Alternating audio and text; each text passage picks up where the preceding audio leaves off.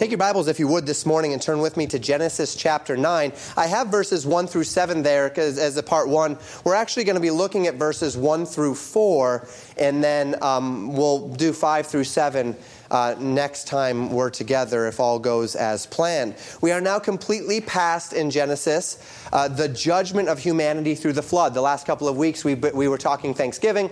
Now we're back in Genesis and we are past the flood entirely. Uh, Noah and his sons have come out of the ark. And uh, there is a new society that will now be built upon the family of Noah and specifically upon the family of his sons, uh, Shem, Ham, and Japheth. In Genesis chapter 8, a couple of weeks ago now, we began to think through the immense um, uh, changes that were taking place in the immediate aftermath of the flood. Noah is worshiping God. God declares at that time that as long as the earth remains, there would be seasons, there would be hot and there would be cold, there would be springtime and there would be harvest. And we spoke of the fact that this inferred a new thing, a new paradigm for humanity, something very different than what the world had looked like prior to that time. And we think through that idea of what the world may have looked like if God is now instituting seasons and, and, and this cataclysmic event has brought into uh, the, the existence of the ecosystem now springtime and harvest and summer and winter and heat and cold what things were like prior. And we talked about the possibilities there. Of course none of us knows. None of us was there and god did not see fit to tell us.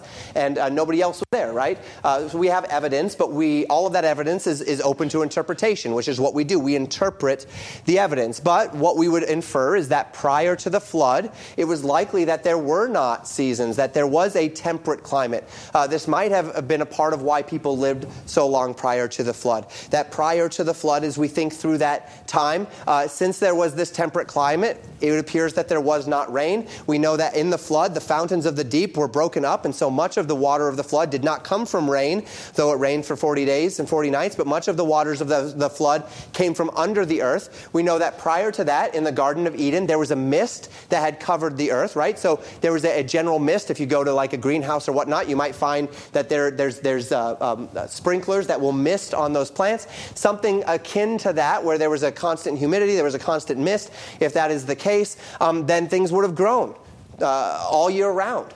And when, the, when God instituted these seasons after the flood, he said that I am doing this as, as, as a part of, of the process of Noah, all right, and the blessing upon Noah. And we recall when Noah was born that God said that Noah, uh, his father called him Noah because he would comfort the world concerning the curse that God had levied on man. Well, the curse that God had levied on man was that thorns and thistles would grow and would resist man. So imagine a situation where things grow 365 days out of the year, where it's a temperate climate 365 days out of the year, but there are thorns and the thistles. Imagine how much work it would have been for man to keep those weeds at bay. It would have been a constant process, but now we have seasons. And in the seasons that God uh, instituted following the flood, now there is a there's a growing season, and then there's a season where things do not grow. There's a, a dead season, right? There's winter. And in winter, man can get ahead of things. He can, he can get ahead of the weeds. We can start afresh and anew the next year. We can plow up those fields again, and we can get going again. So God actually comforted humanity concerning the curse that he laid on Adam through this other great curse or this other great judgment that is the flood. So that was a, a, an entire paradigm shift as it related to the world. This world shaking cataclysm took place, and now we have this new paradigm of summer and winter and springtime and harvest and hot and cold. Well, over the next two weeks, we're going to look at two other paradigms, one of which, uh, both of which are God instituted paradigms for man himself. So these are not going to be climate paradigms. These are not going to be paradigms um, that are directly related to the functioning of the earth. These are going to be paradigms directly related to how God God is now dealing with man and how God is allowing man to function. And um, the first of these is found in Genesis chapter 9, verses 1 through 4, where we read this And God blessed Noah and his sons and said unto them, Be fruitful and multiply and replenish the earth. And the fear of you and the dread of you shall be upon every beast of the earth, and upon every fowl of the air, and upon all that moveth upon the earth, and upon all the fishes of the sea. Into your hand are they delivered. Every moving thing that liveth shall be meat for you, even as the green herb have I given you all things. But flesh without the life thereof, which is the blood thereof, shall ye, excuse me, flesh with the life thereof, which is the blood thereof, shall ye not eat. Now the Bible says here, God blessed Noah and his sons. And the essence of this blessing was not just general happiness, not just go and be warmed and filled or anything of the sort. This was a blessing of fruitfulness, and it directly pertains to the idea of procreation. He blesses them and he says, Be fruitful and multiply. And he tells them to be fruitful, to multiply, and to replenish the earth. Now, take note again, this is the second time in Genesis that we've seen this word replenish. And I want to be very clear about what this word means. It's not as important here, but I'll remind you about why it's important in a moment. When the King James Bible was written, the word replenish in English did not mean to fill again, it simply meant to fill or to complete. It didn't talk about it being for the first time or the second time or the third time. It didn't matter. The word simply meant to fill. Now, if you were to look it up in a dictionary today, the word replenish would most regularly be understood to mean to fill again. But that is not what the word meant in, in 1611 or 1769 when the, when, when the King James was first written and then revised, nor is that what the Hebrew word underneath the word replenish means. The word here simply means to fill or to, um, to, to complete. Now you say, Pastor, why? why? Why does it matter? I mean, in this case, they are filling the earth again, right? The earth has been uh, judged. Mankind has been destroyed. All the animals have been destroyed, save that which is on the ark of salvation. And now we have this replenishing, this refilling of the earth. Why does it matter that that word repl- that, that we understand that word replenish to simply mean fill? And that's because of, if you recall, Genesis chapter 1. I'm not going to turn back there with you, but remember in Genesis chapter 1, right at the very beginning, after God made man, he, did the, he, he gave the exact same command to Adam and Eve that they would replenish the earth. And many people will use the idea that the word there is replenished to say, oh, there was a humanity prior to Adam and Eve. And then that gets into the various theories. I talked about that when we're there. If you weren't here for that or if you don't remember that, you can go back and listen to those sermons uh, on YouTube or on podcast sermon audio, and you can, you can hear what I had to say about that. But that is not what that word means.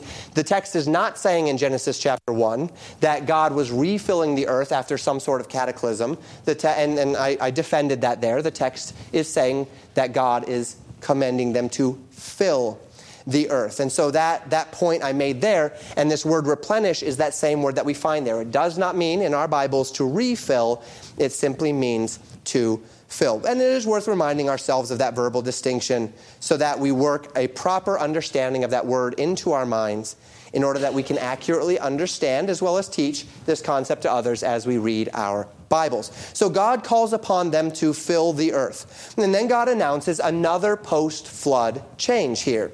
He tells Noah that the fear of man would rest upon every beast of the earth, and every fowl of the air, and every fish of the sea. Now, once again, we are forced to consider what this pronouncement means. We all take for granted that undomesticated animals are generally, by their nature, skittish. Animals have a natural fear of man. This is something that in most animals could be trained out of them or bred out of them to some degree, but by nature, animals have a natural fear of man. And the first note to make here is that we might presume this was not always so, in that God is pronouncing that there is a fear of man that would be placed into these animals. We would believe that prior to the flood, within whatever that economy looked like, and again, we can't not even imagine what that, what that world looked like, in that world, animals did not have a fear of man, and they did not need a fear of man because God had not given man the right to eat flesh. The Bible says in Genesis chapter 1 that, that God had given them the herbs and every herb that was good for them. So they did not eat flesh, so there was no reason for the animals to be skittish, and they lived, as we would understand, in general harmony, at least with man, reminding us that things were very, very different. Now, we don't know what the relationship was between animals and one another. When, recall when I was telling you that. Um, after the flood, when Noah, when, when the ark had landed on Ararat, he first sent a raven out, and then he sent out a dove. And remember, as I was telling you, what some people think of as it relates to the raven and the dove, and some of the metaphorical, spiritual ways that people will read into that, I had mentioned the fact that ravens are carnivorous. And the reason why the raven didn't have to come back to the ark is the dove had to come back to the ark was because the raven could for lack of a better way to put it, land on all of the floating bodies and, and, and, and meet his, his uh, dietary needs. However, and, and, and, that, if that's true, of course, that's an inference in and of itself. And if that inference is true, well, then the raven was certainly eating meat prior to this pronouncement.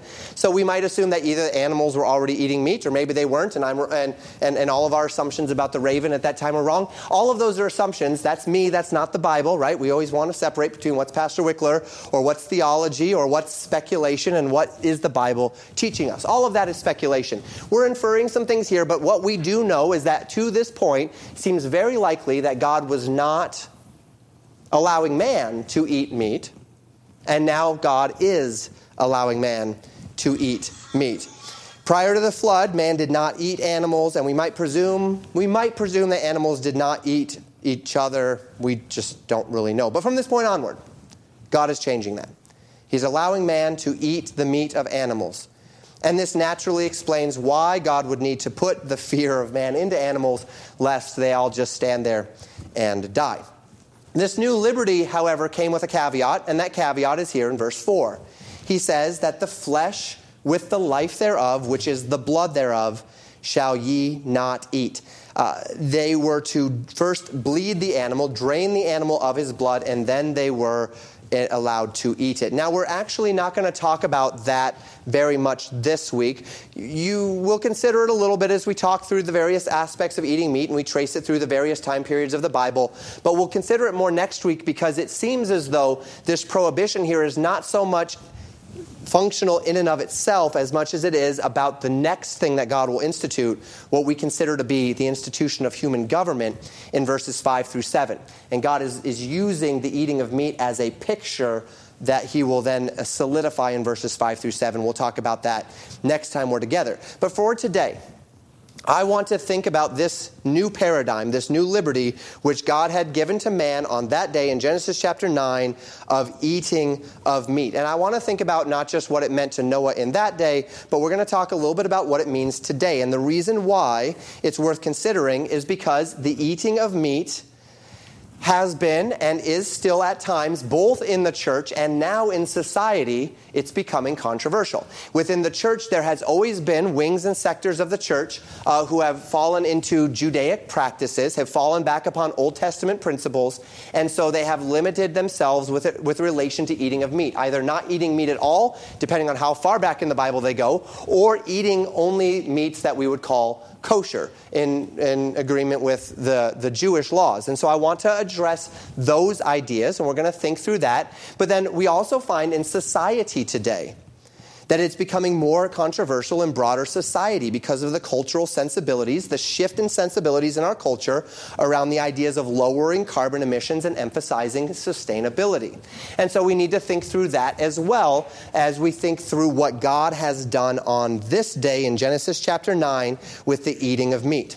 Now, within the realm of biblical Christianity, then, there have always been wings of the church which have taught restrictions concerning the eating of meat. Uh, this is generally derived from a couple of different perspectives on the Holy Scriptures.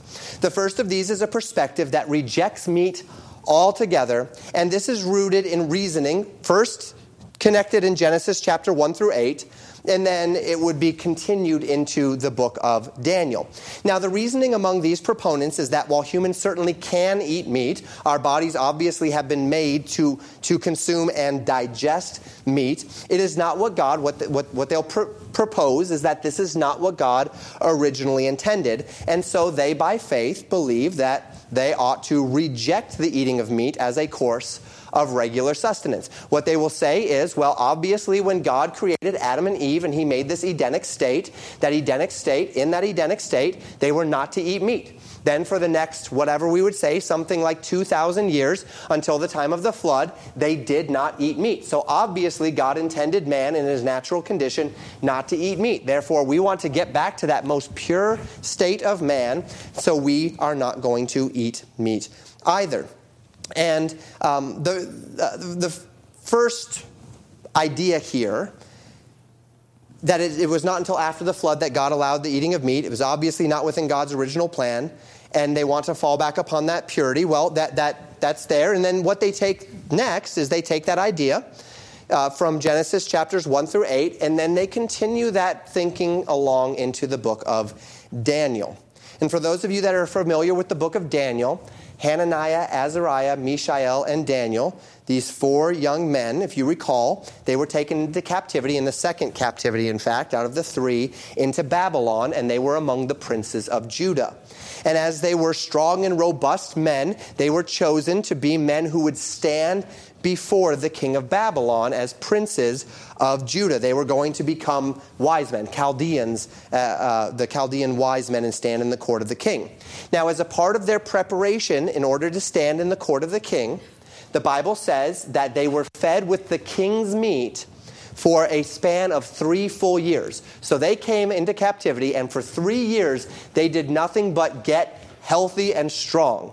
And the king had them eating his meat from his table, the best meat in the entire empire, in order that they could then become strong. However, this was the king's meat. It was not kosher meat. It was meat that was not prepared according to the law of Moses. And these were Jewish young men.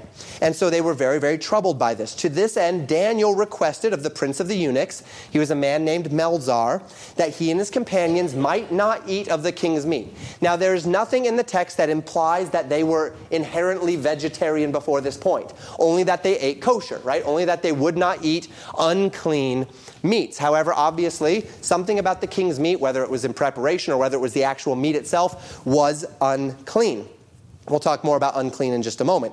So they present to Melzar and they say, We would like to not eat of the king's meat because it is unclean and we are Jews. Melzar was not persuaded to do so because it was his job to get these men strong. And if at the end of those 3 years those men stood before the king and they were gaunt and they were lean and they were and they were they were skinny and they were weak because they were not if they were malnourished, the king would have Melzar killed.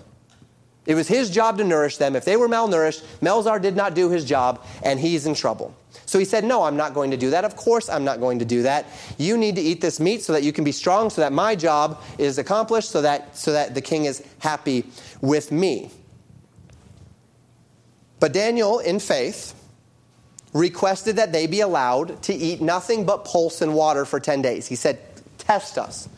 We will eat nothing but pulse and water for 10 days, and then you compare us to the other men that you have with you and see how we look. And if everything, if we're looking just as strong and as healthy, then you let us keep on the diet. If you start to see us wither away or get weak, then, then do what you will with us. Melzar agreed to this arrangement. So these four men, by faith and in determination that they might keep their bodies undefiled, ate nothing but pulse and water for 10 days. And the Bible tells us that at the end of that 10 days, their countenance appeared fairer and fatter than those that ate the meat. So naturally, Melzar took away their meat and he gave them pulse instead. Now, proponents, the Christian proponents, as they look at what God instituted in Genesis chapters 1 through 8. And then they look at what happened with Hananiah, Azariah, uh, uh, uh, Mishael, and, and Daniel in Daniel, uh, in the early chapters of Daniel, will say, see, this is, this is God's blessing upon a no meat diet. They will say that it was the pulse and the water that made their countenance fairer. Now, I don't agree. And I'm not saying this because I necessarily disagree with a vegetarian lifestyle, although I certainly don't follow one. But that's not what the text is saying. These men did not become fairer and fatter because they ate the pulse and drank the water.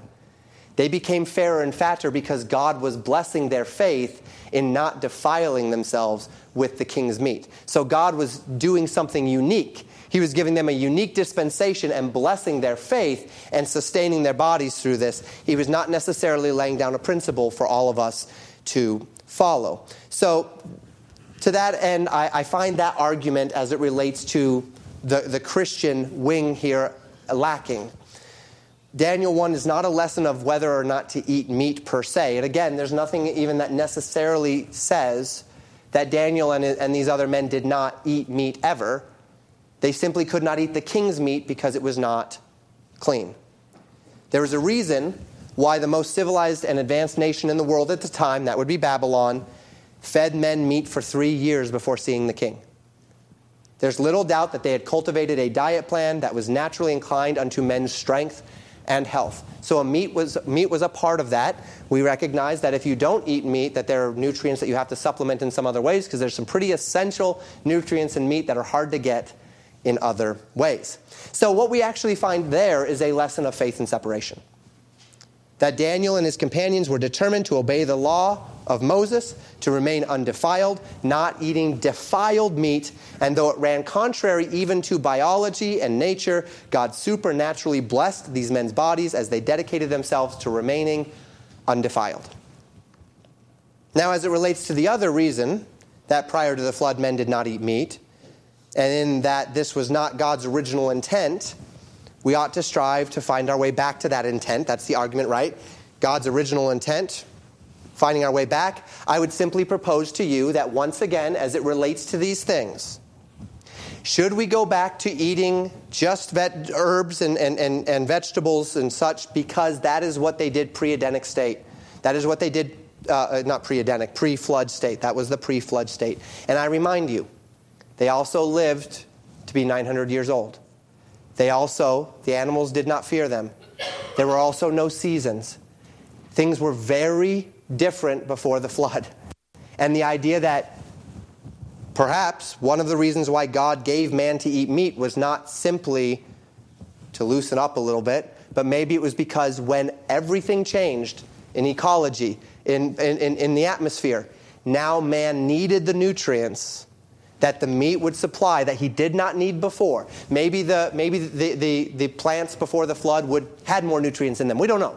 We don't know. But what we know is this God said, I have given you every living thing now to be meat for you. And so, and we'll talk about this more. If a man chooses not to eat meat, that's perfectly fine.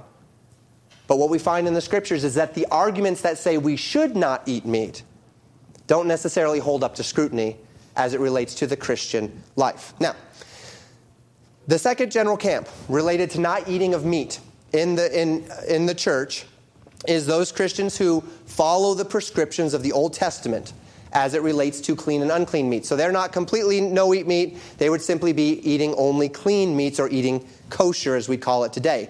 And this is perhaps a little bit more clear and straightforward of a perspective these believe, for one reason or another, that the law of Moses is worthy of the Christian's obedience and priority. Some of them believe that we must keep the law of Moses. Others believe that it's simply a very, very good template that God gave, and so why not follow the template that God gave? But for one reason or another, they feel that this is very, very important, and they submit themselves to it. Some believing it's a sin not to follow the law of Moses, others simply doing it by best practice, if you will. And what I'd like to do for the remainder of our time today is lay out the general scope of biblical revelation on this topic of eating of meat. So that we at Legacy Baptist Church, as individual Christians, as families, and as a church, can rightly relate ourselves to all of these thoughts and to gain some perspective on them. And perhaps then we can also help some others to do the same. So we find five general divisions of history. I hope that's somewhat readable there. Uh, a, it gets a little small with five divisions, but five general divisions of history as it relates to God's blessing and provision of mankind relating to food. From Adam to Noah, we find that God gave to mankind every herb bearing seed and the fruit of every tree yielding seed. That's in Genesis chapter 1, verse 29.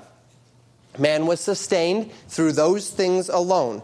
And again, we can go through the exercise of imagining how and why that was, what nutrients may have been in the grains before the flood that are not present now, uh, what the atmosphere may have been like before the flood that is not the way it is now, what man's body composition was before the flood that isn't as it is now. But of course, it would all be speculative because the Bible has not seen fit to tell us. And as I've said before, and I'll continue to say, there's an awful lot that we have on the lines of the Bible to spend inordinate amounts of time reading between those lines, right? So we, we can focus on what is on the lines, and we can find in that the things that God has called us unto for life and godliness. We can speculate about the things between the lines, but we need to admit that we're only speculating. So that was the Adam to Noah um, division there. Then we have the beginning in Genesis chapter 9, which is our, our formal text for today. We have God giving man everything that is living for meat from Noah, the time of Noah, that would be Genesis 9, to the time of Moses. If it is alive, God says, you can eat it.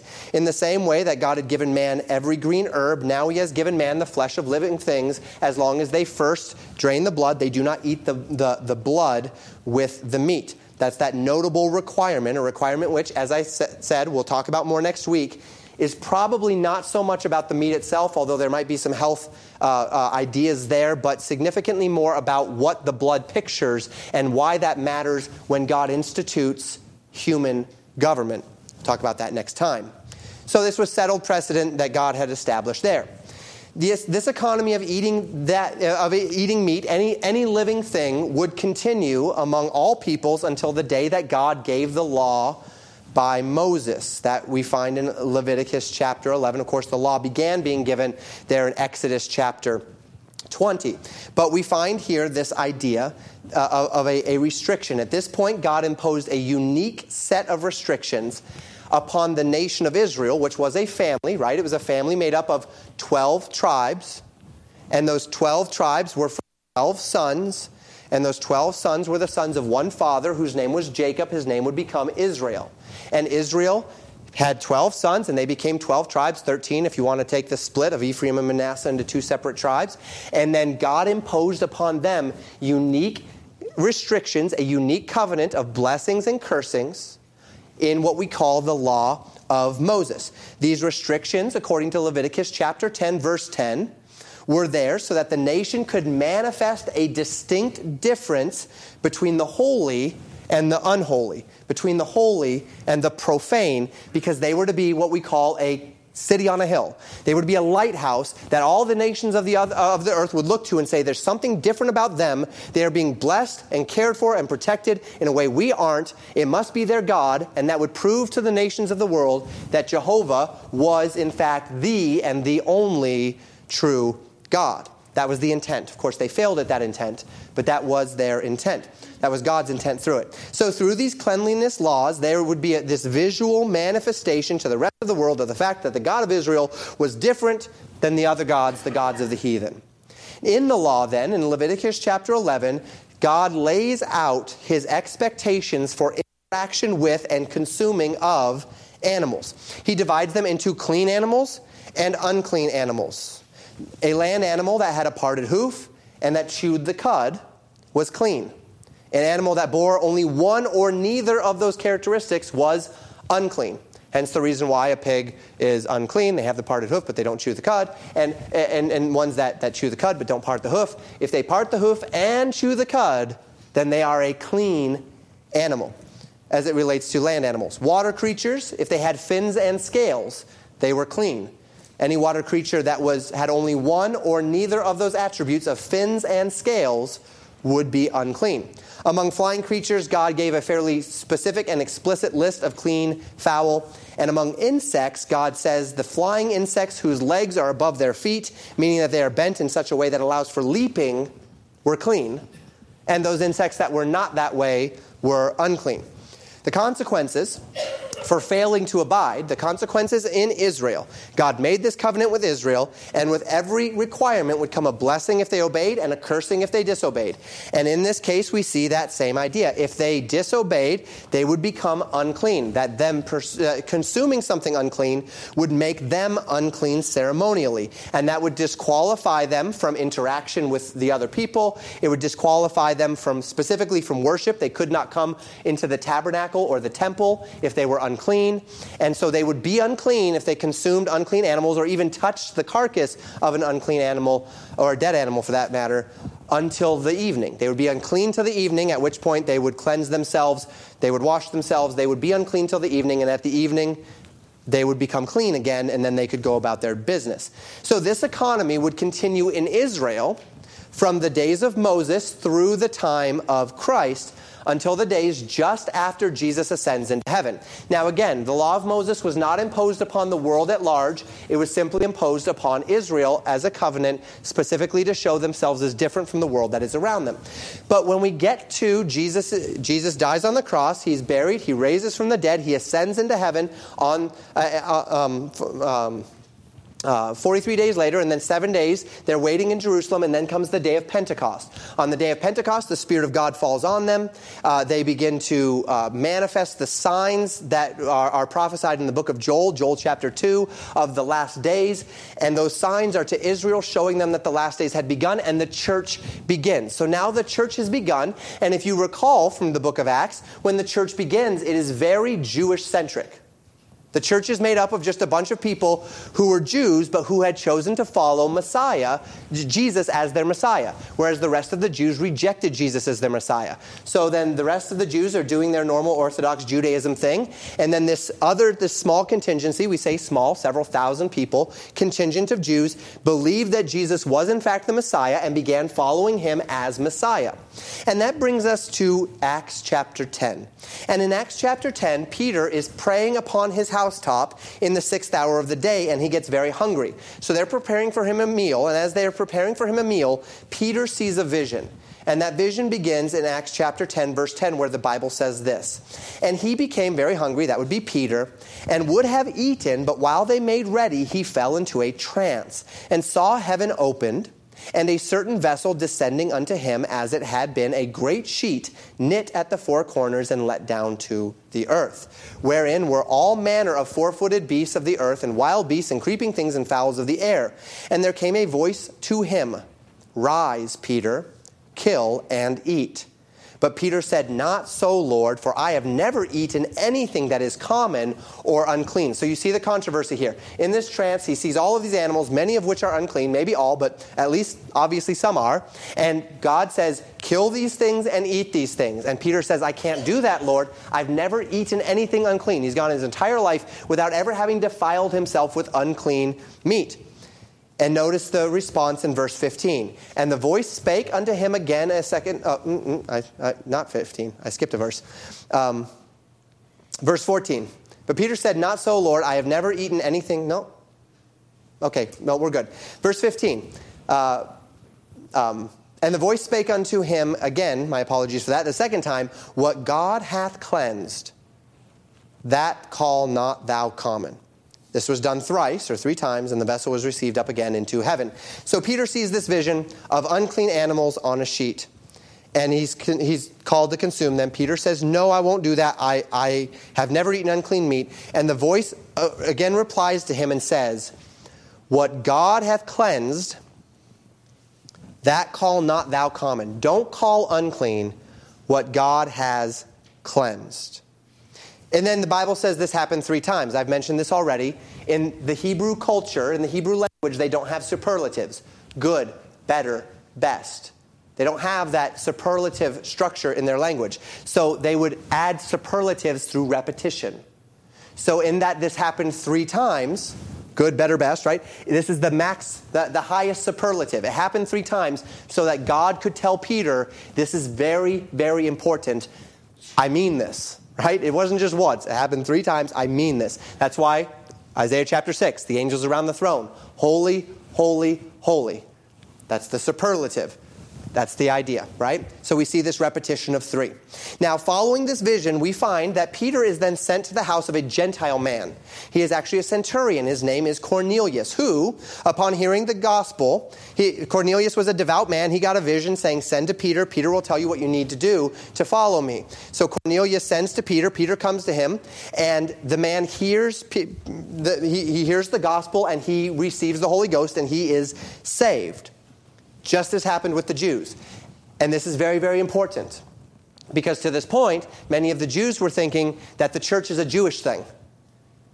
But see, God gave this vision of the sheets, and what, what, what Peter rightly interpreted is that that vision of the sheet and the animals was intended to be a direct statement to him that the Gentiles who before were unclean, who were, were ceremonially unclean and so were not invited into the worship of Israel, were now clean. That God had made no distinction between Jew and Gentile as related to the gospel of Jesus Christ, that any who comes to Christ could be saved. And Peter recognizes that that vision of the sheets was intended to manifest that. And so through that, he recognized that the Gentiles could be saved as well. So Cornelius gets saved, and then, uh, then the, the church scatters throughout the entire Roman Empire, and people are getting saved all over the Roman Empire. And so we say, well, fine then. So, so this isn't really letting the Jews off the hook as it relates to their diet. It's actually just a metaphor to show that Gentiles could be saved. Well, it is a metaphor to show that Gentiles could be saved, but no. It was also releasing the Jews from their dietary restrictions. How do we know that? That's where we go to Acts 15. In Acts 15, we have this man. His name was Saul. He became Paul. Paul was a man who began traveling the world he was a what's called the apostle to the Gentiles. He was traveling the, the known world preaching salvation. But there was a problem. And the problem was that he was not requiring those who got saved out of the Gentile world to get circumcised and to submit to the law of Moses. And the Jews in Jerusalem were getting very grumpy at Paul over this. They were very concerned that he was preaching a false gospel because of this. So Paul comes with a couple of men, one of whom uh, was Titus, who was not a circumcised man, and Titus, who had been saved. And he comes to Jerusalem to show the manifestations of the Spirit of God in the Gentile world, even to those who did not submit to the law of Moses. Titus was his, his example of that. And he shows this to them, and, and within the scope of this controversy, as the Jewish church is trying to figure out what God is doing here, Peter gets up again. And Peter says this in Acts 15, beginning in verse 7 when there had been much disputing. So they're fighting back and forth, right? Uh, this is not new to the church, disputes and such. When they're, they're going back and forth, the Bible says, Peter rose up and said unto them, Men and brethren, ye know how that a good while ago God made choice among us that the Gentiles by my mouth should hear the word of the gospel and believe. And God, which knoweth the hearts, bear them witness, giving them the Holy Ghost, even as he did unto us, and put no difference between us and them, purifying their hearts by faith. So that is Peter referencing Cornelius. And when through Cornelius, they recognized that Gentiles could be saved. Verse 10. Uh, yes, verse 10. He says, Now therefore, why tempt ye God to put a yoke upon the neck of the disciples, which neither our fathers nor we were able to bear? But we believe that through the grace of, uh, of the Lord Jesus Christ, we shall be saved even as they. So Peter says this. He says, we, we see that the Gentile as well as the Jew can be saved. I know that for a fact because I'm the one that God began that through, through the vision of the sheets. And then he, he says this He says, Well, why then are we going to tempt God? By placing the yoke of the law of Moses upon the necks of these disciples, asking them to carry a burden that our forefathers failed to carry. That's the whole reason why they needed Jesus. We'll talk more about that later. They needed Jesus because the law is un- can't be kept. So we need someone to keep it for us. And that's why Jesus came. So why place upon them that burden that we could not bear? He calls it, in fact, tempting God to ask it of the Gentiles, stating that all men who put their faith in the grace of the Lord Jesus Christ would be saved, whether Jew or Gentile, because Christ put no difference between them. They didn't have to get circumcised, they didn't have to keep the law. And Paul would then carry that teaching into his ministry. So the majority of the writing that we have of Paul is following what we call here the Jerusalem Council. Notice what Paul would go on to say to those unto whom he's writing. He says this to the Romans in Romans 14, verses 1 through 3. Him that is weak in faith receive ye, but not to doubtful disputations. For one believeth that he may eat all things, another who is weak eateth herbs. Let not him that eateth despise him that eateth not and let not him which eateth not judge him that eateth, for God hath received him. Paul says there are those in the church who only eat herbs. And this isn't even a clean or unclean issue at this point. There are those in the church who are vegetarians. He says, and, and by conviction, by, by faith, by conviction, they believe that this is right. And then there are those who believe that they can eat all things. No, no restrictions, no clean, no nothing. He says, God hath received both. Let not him that eateth not despise him that eats, let not him that eats judge him that does not eat. because God has received them. He would go on to say this, and this is a very important phrase. We talked about this a lot in Tuesday night not too long ago. I have about seven, the first seven parts of, that, of, of a series called Judgment uh, on YouTube, if you'd like to listen to some of that.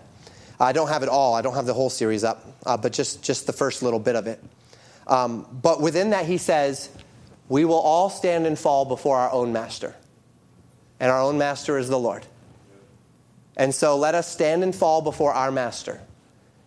You don't answer to me, I don't answer to you. Now, go listen to that series. That doesn't mean we have no obligation one to another. For far higher than the right of liberty is the call to love. And so we do have an obligation to one another, but we do not answer to one another. We will stand and fall before our own master, and that is the Lord. So Paul says that here. Uh, others, some in the church gladly eat meat, some only eat, eat herbs. God has received both. He would say a similar thing in 1 Corinthians 8, if you want to dig into that a little bit. But in Colossians chapter 2, Paul kind of really settles this issue. He's writing to the church of Colossae, and he says this in verses 13 to 17. And you, being dead in your sins and the uncircumcision of your flesh, hath he quickened together with him, having forgiven you all your trespasses. This is speaking of Jesus forgiving our sins, not the uncircumcision of the flesh and the idea of, of uh, actual uncircumcision, but the idea of sin there. Blotting out the handwriting of ordinances that was against us, which was contrary to us, and took it out of the way, nailing it to his cross and having spoiled principalities and powers, he made a show of them openly, triumphing over them. So, this is what Jesus has done for us. Jesus has blotted out the handwriting of, of transgressions against us, he has nailed it all to his cross. All of that is done. We are under the blood. We are, in that sense, perfect, right? Finished or complete in Christ. So, he says, this is his conclusion in verse 16 and 17.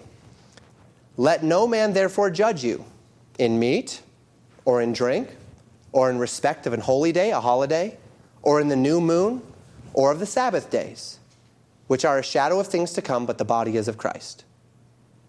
These are not things anymore that we, we, do, not, we do not sit under the weight of those burdens any longer. Paul says, because of this redemption that you have in Christ, don't let any man judge you in what you eat or drink. Now, that's for or against. People have chosen to abstain for their own health, for their own reasons, for their own uh, because they believe that it is best before the Lord. Don't despise them for that. They've chosen to not abstain. Don't despise them for that. As long as we're not crossing those lines into sin, into intemperance, into gluttony, don't despise them for those things. Whether they observe a certain holiday, a certain feast, a certain Sabbath day. We, we, we typically regard Sunday as the day to worship. We don't have to worship on Sunday. If we bumped it to Thursday, we could do that. Now, most of you couldn't come, but we could do that. There's nothing that says Sunday's the day except church tradition. See, it used to be that the Sabbath was the day, and that would be Saturday, of course. But the church is not under that. And we've chosen Sunday because that's the, the, that's the day that, that the Lord arose. The Lord arose on the first day of the week. Because it's also an opportunity for us to give the first fruits of our week to the Lord. We have some principles. There are some principles that undergird why we chose Sunday. First day of the week, we get to give the first of, uh, we, we, we give the first of, the first fruits principle is a, is a valid principle. We give the first of the things that we have to the Lord. First of our week to the Lord, that's a wonderful thing. Day that the Lord rose again, the first day of the week, a wonderful thing. But we're not bound to it. We certainly shouldn't judge one another for it. And all of this, all of which are things that God put in place. He put those things in place in the Old Testament, first as a part of teaching mankind their fundamental incapacity to attain unto righteousness. Why did God give the law? Why did God give the law to Israel? To show mankind our fundamental incapacity to obey Him in ourselves. But second, as Paul acknowledges here, he says as well that he gave it to man as a shadow of things to come. That's what we saw in Colossians. Colossians says, if you can see it there, that, that the meat and the drink and the respect of a holy day and the new moon and the Sabbath are a shadow of things to come. Huh. So it's not just that God put them there to show man his incapacity. That's very important and it's there for that reason. The law is our schoolmaster to bring us to Christ. Galatians tells us that in Galatians 3. But it's also there to, as a type. We talked about type anti type relationships a little while ago. This is a type. The law is a type of something that is to come. And what those things are lies generally outside the scope of our time together today. There's a lot that could go into what are the, what, what are the antitypes to this type of the law. But let me say this if you trace the Jewish feast days, not all the feast days, but the ones that are actually ordained in the law, you'll find a very interesting parallel between the order of those feast days, the spring ones and the fall ones, and the order of events as it relates to last things. So we find that the actual feast days themselves, and even many of these ceremonial elements, the Sabbath day is also a picture. Hebrews tells us that the Sabbath day exemplifies victorious Christian living for the church today, and it, it signifies our eventual rest in heaven. So that the Old Testament ceremonial law does not function just to show us our incapacities, it also functions typologically, we'd say, prophetically, to teach us of things to come. To give us just a glimmer, just a shadow, right? If you see a shadow, you, you see my shadow here, you don't know what I look like. You simply know that there's someone there. There's a shape. You don't know anything about that shape. You can't even tell how tall I am because where's the sun or the light in, in, in, in direction? It makes the shadow longer or shorter, right? All you can tell is that there's something there. Paul says the law, particularly the ceremonial elements of the law, are a shadow of things to come. It's a discussion for another day. Where does this leave us for today? I've given you a lot of information here. I hope that you've been able to, to, to stay with me. Where it leaves us is a place of actually fairly strong clarity on this matter. Paul acknowledges that if a man, for conscience sake, feels compelled to eat or not to eat something, he is certainly free to limit his liberty in whatever ways he deems necessary or desirable, as unto the Lord, as unto his health, as unto whatever it might be. But that the eating of meat, including that which Jewish law considers unclean, is a liberty which God has given to his people in this age of salvation, of Jew and Gentile alike, in the church of Christ. And as Paul exhorts, thus we should not judge with respect to such things. God has called us unto liberty. God has called us unto peace. There is, however, one more layer that I'm compelled to address. And I mentioned it a couple of weeks ago in our first Thanksgiving message that I would do so.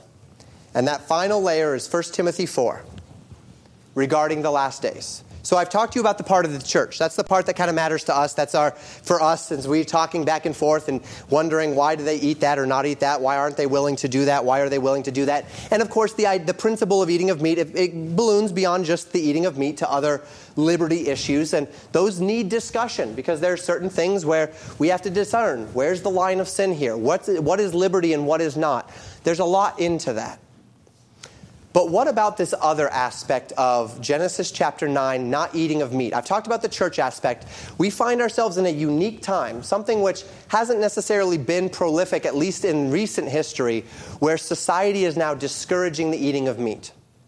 And we talked about this in our first message on Thanksgiving from 1 Timothy chapter 4, verses 1 through 5, where the Bible says this. Stay with me for just a few more minutes. Now the Spirit speaketh expressly that in the latter times some shall depart from the faith, giving heed to seducing spirits and doctrines of devils, speaking lies and hypocrisy, having their conscience seared with a hot iron, forbidding to marry, and commanding to abstain from meats which God hath created to be received with thanksgiving of them which believe uh, and know the truth. For every creature of God is good, and nothing to be refused, if it be received with thanksgiving, for it is sanctified by the word of God in prayer. So Paul warns Timothy that one of the signs of the last days apostasy would be the forbidding to marry, something which we find uh, in our day uniquely. The, the, the idea that people should not be getting married, and particularly should not be having kids. And then we see the commanding to abstain from meats, which God hath created to be received with thanksgiving. Now, there's a valid debate here about exactly what's happening in 1 Timothy 4. What is Paul seeing that he's expressing here? Is it a, a wholesale cultural apostasy, or is this actually an apostasy within the church, where we're going to see within the church this sort of a push? Or maybe it's one and the same. We don't know because we don't know the future, right? We'll know when it comes. When it comes, the, the generation that sees it will, will point to 1 Timothy chapter 4 and say, That's it. This is it. This is the warning. This is what's happening here. But we are seeing shadows of it in our time. We dare not pass by this without acknowledging that we find ourselves in a day where this warning is becoming a reality. On the pretense of preserving the planet from climate change, of which we've already spoken, we spoke of that a couple of weeks ago in Genesis 8, society is actively and aggressively pushing for two primary solutions, among others, but two primary solutions to lower the carbon footprint. The first and the most prolific is the idea of not having children, stating that having one fewer children will cut a family's carbon footprint by 58.6 metric tons of CO2, or 586,000 kilograms of CO2. And then one of the other primary things, eat the bugs, right? That's their thing, eat the bugs. Cutting meat, stating that a person who cuts meat out of their diet will cut 820 kilograms of CO2 out of their carbon footprint. So that the command to abstain from meats, let me make this clear, not the honest conviction that you have in yourself that you should not eat a certain meat or eat meats for any health or particular reason, you know, that, that's whatever. But the particular conviction that you are not going to do this for the carbon footprint, for the earth, that sort of thing,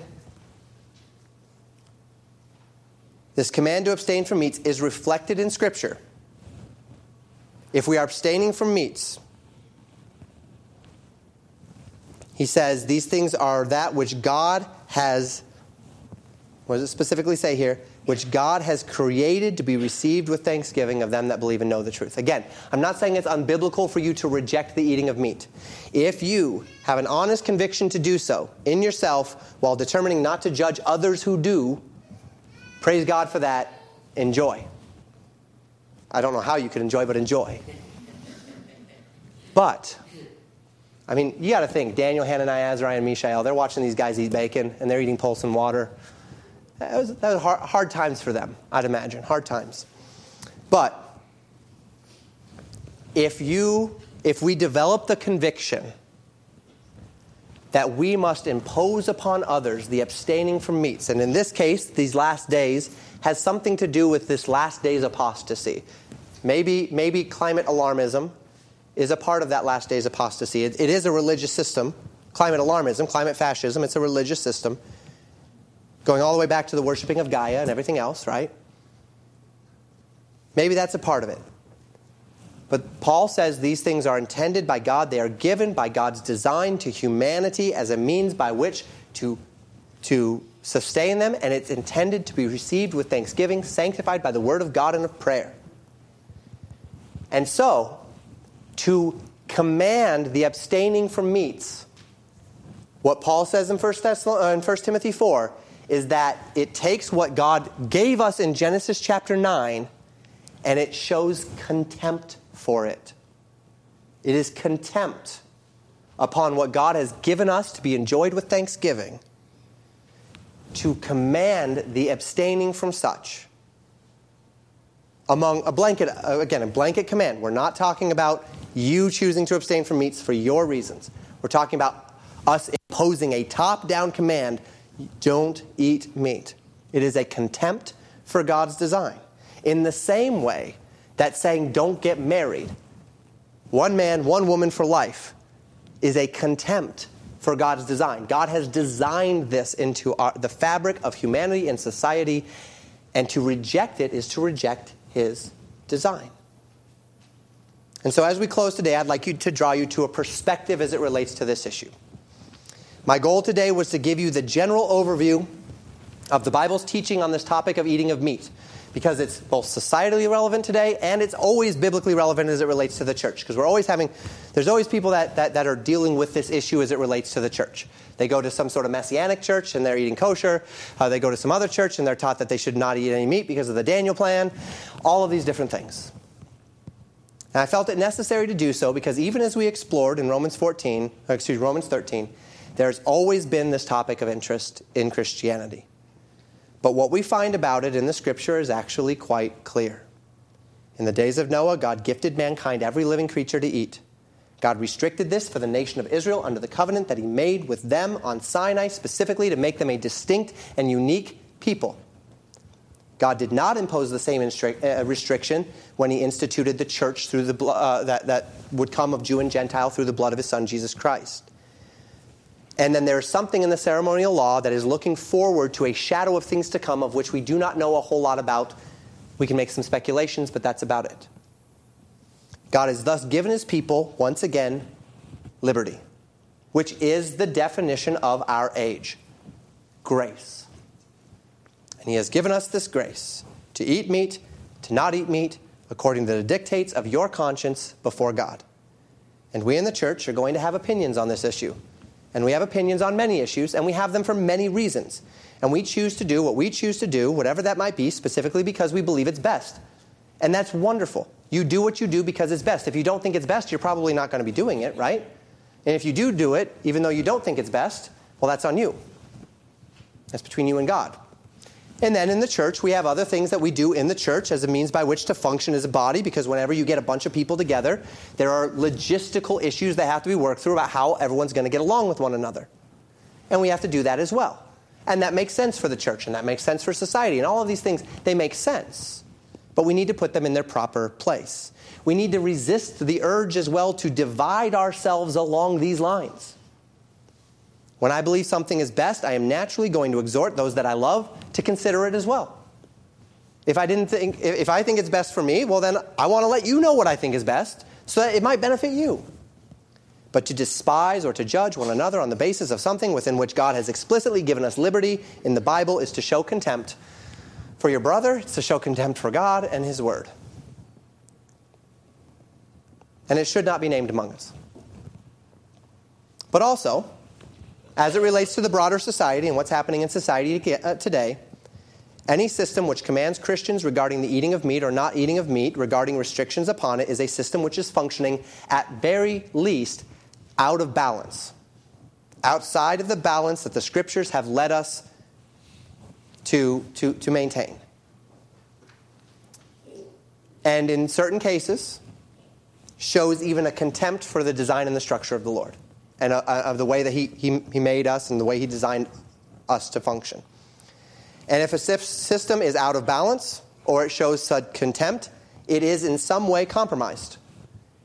And it needs to be either rebuked or refused. Instead, what we get to do, and thank God for it,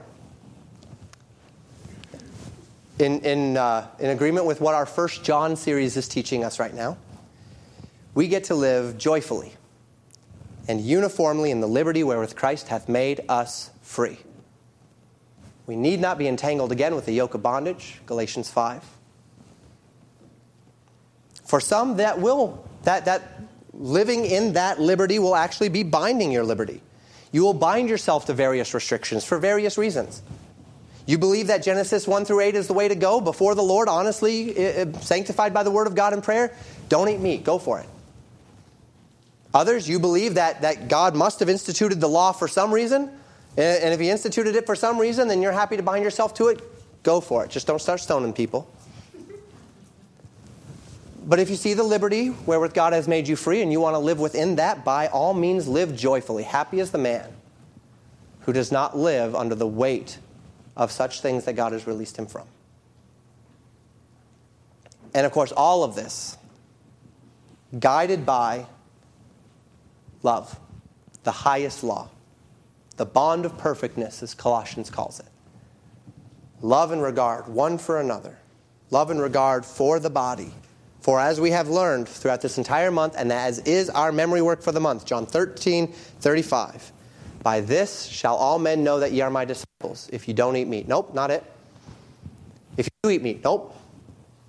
If ye love, if ye have love one to another. Let's elevate it. Let's live in it. Let's close in prayer. Father, I pray for God's people. I ask that, though today's message was maybe not the most um, prolific as it relates to exhortation, that God's people would have learned from it. That it would give us a perspective by which we can glean the necessary things in order to live before you in joy, in grace, in love, in holiness, in sanctification, and in obedience. Father, help us not to fall short of these things through selfishness. Help us not to fall short of these things through false teaching. Help us not to fall short of these things through a misguided understanding of your word, but rather grant us that we would, by means of your word and through your Holy Spirit, understand and best apply the things that you have called us unto and the things you have given to us to be enjoyed with thanksgiving, sanctified by the word of God in prayer. And may you be honored in our response this morning as your Spirit guides us into these truths. Pray in Jesus' name. Amen. Thank you for listening to Pastor Jamin Wickler from Legacy Baptist Church in Buffalo, Minnesota. More information about Legacy Baptist Church and a library of sermons are available at www.legacybaptistchurch.net.